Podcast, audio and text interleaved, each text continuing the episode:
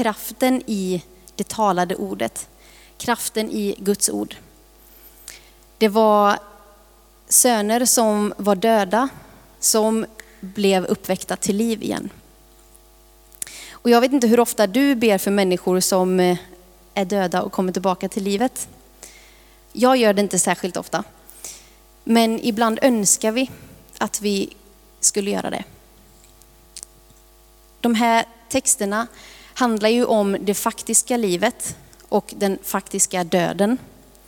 Men jag tänker också att det här temat som vi har idag, döden och livet, även har fler dimensioner i sig. Många av oss har troligen erfarit döden på ett eller annat sätt. Antingen så kanske du själv har varit med om en eh, olycka som var nära att gå riktigt, riktigt illa. Eller så kanske du har blivit eh, friskförklarad ifrån en sjukdom som var nära att ta ditt liv. Eller så kanske du eh, har någon eh, närstående vars liv faktiskt blev taget av en sjukdom eller av åldern. Eller av eget val kanske. Oavsett tillvägagångssätt så lämnar döden oss som är kvar med en väldig massa frågor kanske. Frustration, ilska, djup sorg. Men ibland kan det även kännas som en lättnad och en frid vid de tillfällena. Eh, känslorna kan alltså vara olika. Min morfar gick bort för två och ett halvt år sedan.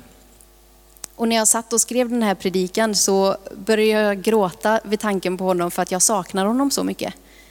Och det var ändå två och ett halvt år sedan. Och det var ingen sjukdom som tog hans liv, utan han fick leva ett långt, långt liv. Han blev 97 år. Så det kan man ändå säga är ett helt och fullt liv. Men den sorgen som, eh, som jag känner på min insida när jag tänker på honom är en sorg som är präglad av saknad.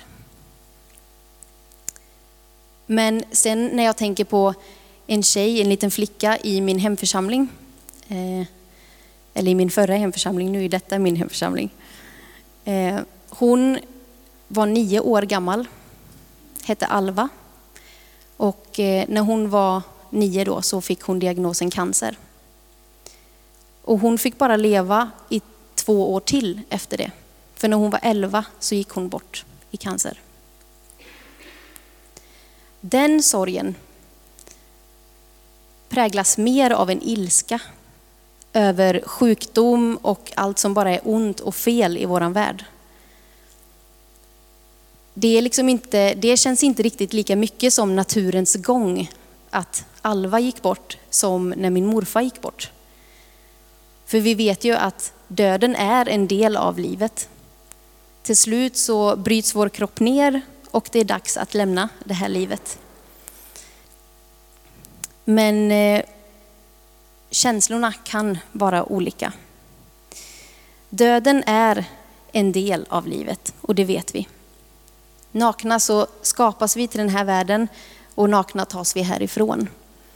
Vi ges livet som en gåva och sen kan det få bli en gåva att leva vidare.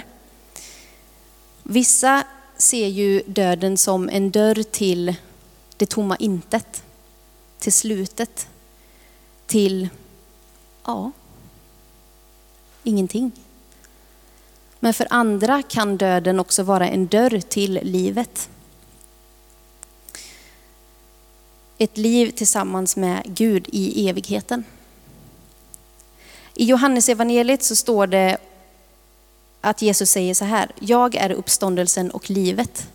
Den som tror på mig ska leva om han än dör. Så även om våra fysiska kroppar bryts ner och vi avslutar detta livet så finns det ett liv som går vidare sen. Vår inre människa kan fortfarande förnyas trots att vår yttre människa bryts ner. Temat döden och livet kan alltså också, tänker jag, peka på det inre livet, på hur vi själva ser på våra liv. Ibland tänker jag att vi kan se tillbaka på perioder i våra liv som vi ser som mörker, som vi ser som död. Vi tänker att ah, vad gott kan någonsin komma ur den där olyckan eller den där situationen, den där händelsen, de där åren då jag bara gjorde en massa fel. Vad gott kan komma ur det? Kanske att du har varit i missbruk nästan hela ditt liv, eller några år. Och du kan tänka tillbaka på de åren och tänka, ja, där gjorde jag kanske bara fel. Men grejen är ju att du kan få vara ett ljus för någon annan som står mitt i missbruk och visa med ditt liv att det går att komma ur det. Eller om du har lidit av ätstörningar eller psykisk ohälsa. Då kan du få vara med och vara ett ljus för den som står i en liknande situation som du har varit i. Eller om du har haft någon anhörig som har tagit livet av sig, som inte orkat leva. Då kan du genom det mörkret som du gick igenom i saknad efter den personen, så kan du få stå och vara tröst och hjälp för den som går igenom samma sak just nu. För jag kan ju bara se tillbaka på saker när jag har tänkt att ja, men det där i mitt liv, det är bara mörker. Det finns inget gott i det. Men så träffar jag någon som är i samma situation och jag kan få berätta min del. Jag kan få berätta min erfarenhet av det. Och förhoppningsvis vara till hjälp och tröst för den personen. För det vet jag ju när jag själv har varit i, i behov av tröst och hjälp i vissa situationer. Och så är det någon annan som har gått före och visat vägen. Någon annan som säger, jag förstår dig, jag ser dig och jag vet att det här är tufft. Och som kan ge mig en hjälpande hand. Det betyder ju så mycket.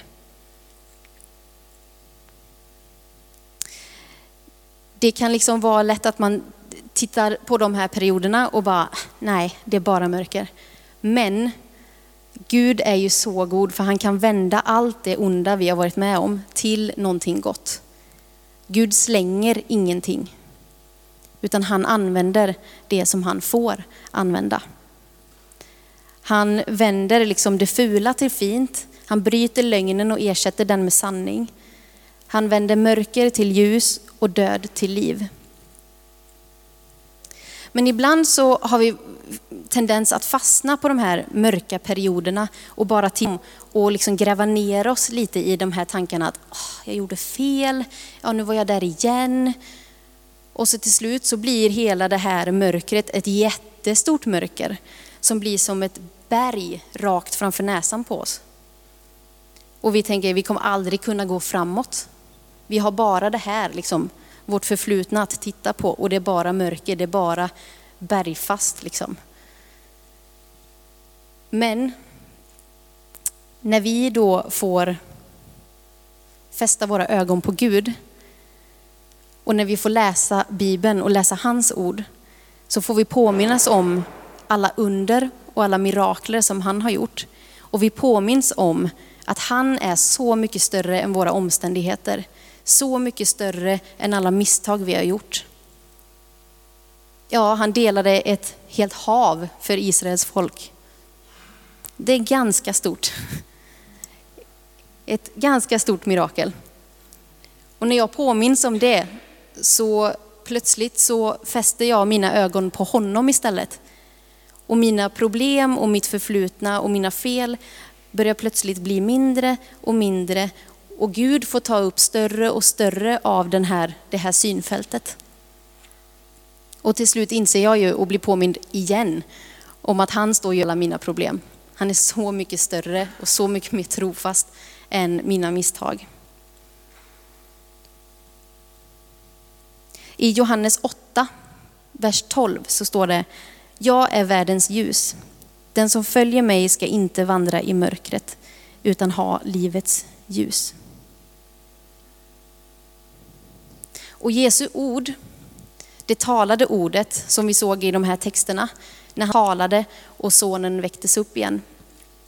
De orden var inte bara kraftfulla då, utan de är kraftfulla även idag. För det har vi genom Guds ord, genom Bibeln. Där finns hans kraftfulla ord fortfarande. Och ibland när jag pratar med, med människor som inte tror på Bibeln eller tror på Gud, så brukar det ofta komma till den här frågan, men hur, hur kan du tro på Bibeln som är så sjukt gammal? Det är en bok som skrevs för hur länge sedan som helst. Hur kan du tro att det gäller även idag? Och det som jag ständigt kommer tillbaka till är ju att när jag läser Bibeln så är det någonting som händer inom mig. Det är någonting, jag kan inte förklara det, eller jag kan ju förklara det, men inte för andra kanske alla gånger. Men det är någonting som väcks till liv hos mig. Det känns liksom som att det är någonting som drar i mig. Det är inte som vilken deckare som helst som man läser och så, ja den var bra och spännande. Så lägger man undan den. Utan det är en bok som man kommer tillbaka till. Man dras tillbaka till den. Det är någonting som påverkar på min insida.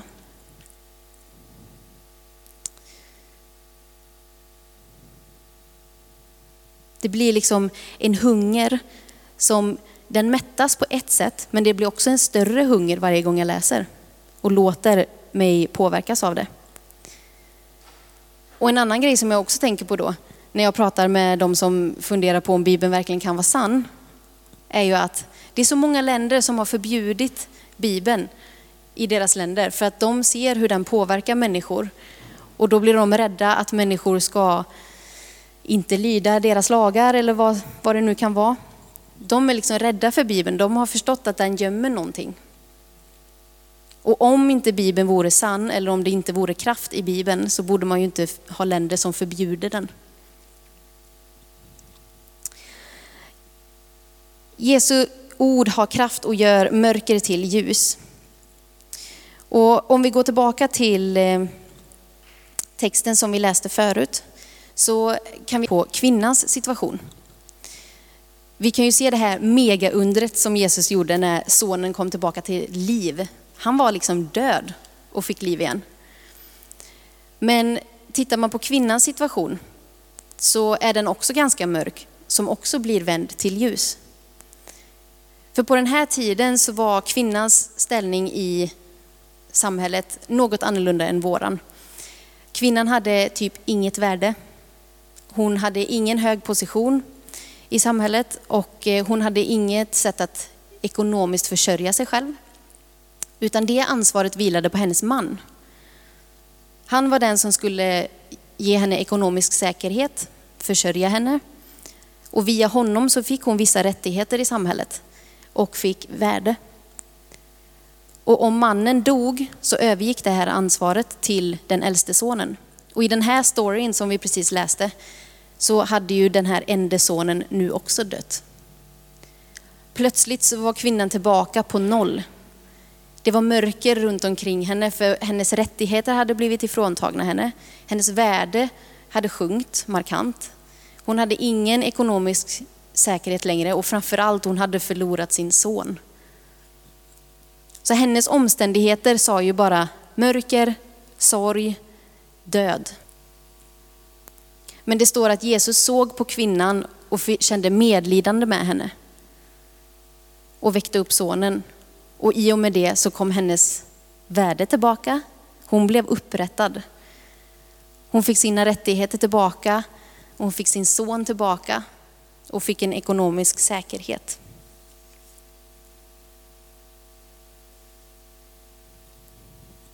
Vi kan eh, se till exempel på Paulus Hans liv kan man också se som ett exempel på hur allting verkar nattsvart eller som man kan ha med sig i tanken av att okej, okay, mina omständigheter och mitt förflutna kommer aldrig kunna användas till någonting gott. För Paulus var från början en jude som var väldigt strikt. Han följde de judiska lagarna till punkt och pricka och när han fick höra att kristendomen började resa sig upp och spridas så tänkte han att det här är mitt mission, jag ska sätta stopp för dem. Jag ska tillfångata allihopa och sätta dem i fängelse. Så Paulus har varit hos eh, översteprästerna och bett om ett brev som ger honom tillåtelse att eh, fara till Damaskus och tillfångata alla som följer Jesus där. Kvinnor och män. Och när han är på väg dit så han av ett bländande ljussken. Och han slås till marken och han blir blind. Och han frågar, Herre, Herre, vem är du? För det är någon röst som säger Saul, vilket var hans dåvarande namn. Saul, Saul, varför förföljer du mig? Och Paulus frågar, Herre, vem är du? Jag är Jesus, den som du förföljer. Och så blir han tillsagd att ta sig in i Damaskus. Så det är människor som leder honom dit, för han ser ju inte, så han kan ju inte gå själv. Och så blir han satt där och där sitter han i tre dagar och ber.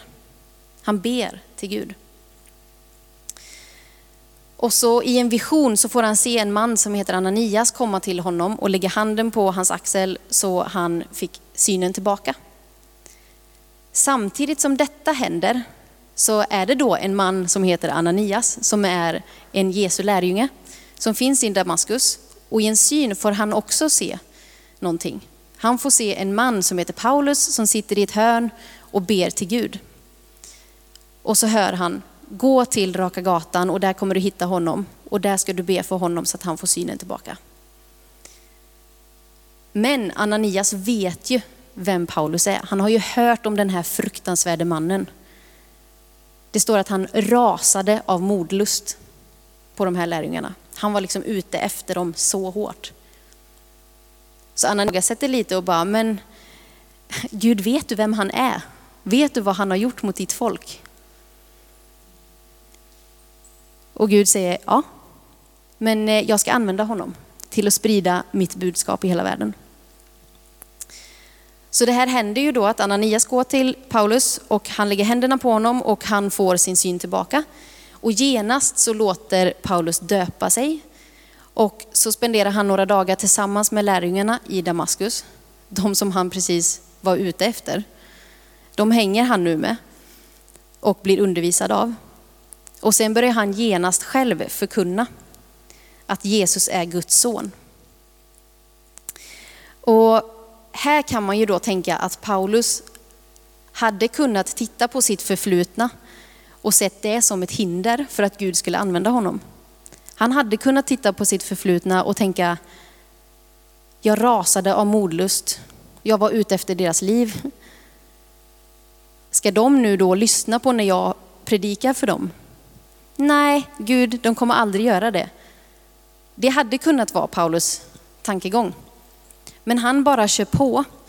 Och så står det i vers 20.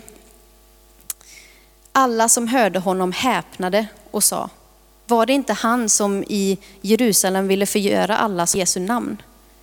Han har, inte kommit hit, har han inte kommit hit för att gripa dem och ställa dem inför översteprästerna? Men Saul uppträdde med allt större kraft och gjorde judarna svarslösa när han, när han bevisade att Jesus är Messias. Här blir det liksom att Paulus förflutna ger honom så mycket mer auktoritet när han plötsligt är den som undervisar dem om deras tro. Så Gud vände hela hans situation och fick honom att bli använd i hela världen. Och se på kristendomen idag, hur den är utbredd. Jag tror inte att det hade sett ut som det gör om inte Paulus hade gått och inte tittat på sitt förflutna och sett det som ett hinder, utan ser det som liv och ser det som en möjlighet.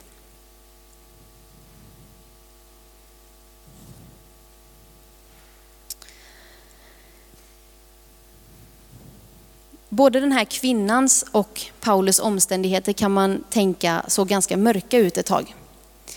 Men sen kommer Jesus och vidrör det. Och det blir till liv. I de här texterna så är det väldigt tydligt att det finns kraft i Guds ord. Och döden, alltså hur ordningen är i det här temat, döden och livet. Det är inte livet och döden, utan tvärtom. Så döden kan vara en dörr till livet. Det kan vändas till ljus och det kan få bli någonting som vi får uppleva i evigheters evighet. Den här flickan som jag berättade om, Alva, hennes berättelse är ju väldigt sorglig. Men det finns också ljus i den. För att Alva, innan hon gick bort, så startade hon en insamling som heter Alvas änglar. Där hon började pyssla smycken och sälja och så gav hon pengarna till Barncancerfonden. Och ett halvår efter att hon gick bort så nåddes miljonstrecket. Och på dagen, sex år efter att hon gick bort, så nådde man tre miljoner. De här tre miljonerna får nu användas för att förhoppningsvis färre barn ska gå samma öde till möte som Alva gjorde. Det mörka får på något sätt ljusglimtar. Och det kan få bli någonting fint också. Och ibland så förstår inte vi våra omständigheter, men det vi vet, slut så segrar ljuset. Livet segrar. För ljuset bryter in och då måste mörkret försvinna. Jesus själv gick i döden för att du och jag ska ha liv. Han tog med sig allt vad du och jag har gjort fel. Alla våra misstag, allt som vi ser på med död och mörker.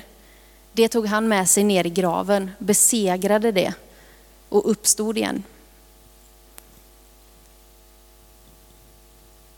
Det var genom Jesu död som vägen mellan oss och Gud blev öppen igen. Och nu kan vi få, få leva i evighet tillsammans med honom. Och hans ord, det ger oss liv på vår insida. Det mättar oss men ger oss också en helig hunger efter mer. Och när vi sätter vårt fokus på det så blir våra omständigheter plötsligt avskalade. De jobbiga omständigheterna försvinner, de faller till marken och vi ser möjligheter, vi ser ljus istället för mörker. Vi ser hur Gud är större än de där hindren som bara blir mindre och mindre och mindre. Det hjälper oss att se saker för vad de är och se omvärlden genom ögon.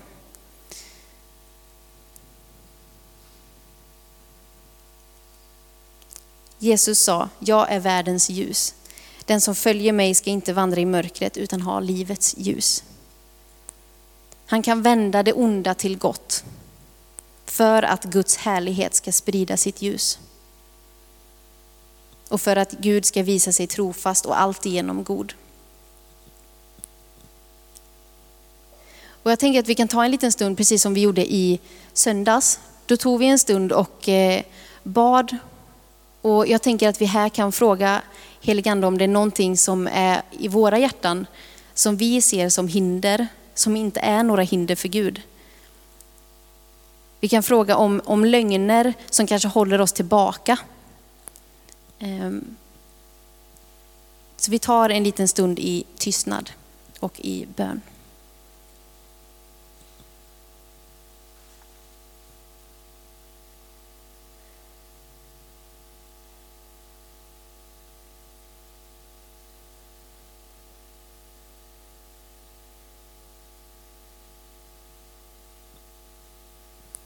Herre, tack att du ser allas hjärtan.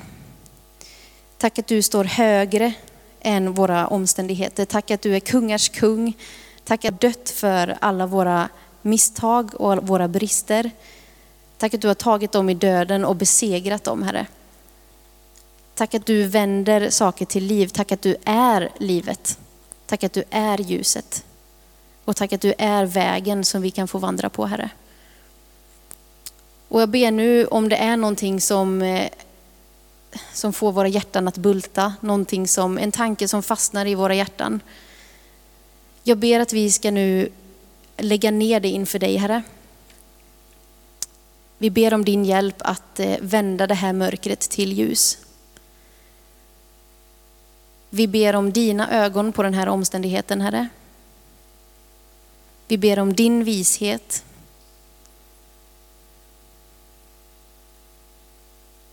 Och vi ber om din blick på det, Herre.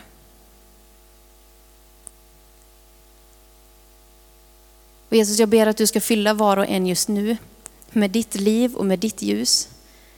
Så att allt mörker i alla våra hjärterum försvinner och blir ljusa, Herre. Jag ber att du ska bryta lögner och ersätta det med sanningar, Herre. Det som vi ser på som död, ber att du ska väcka till liv, Herre.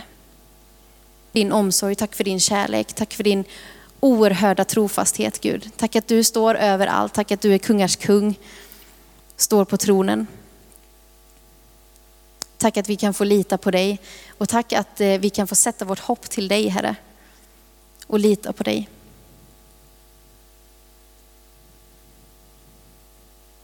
Tack att du bär våra tankar, tack att du ser våra hjärtan. I Jesu namn. Amen.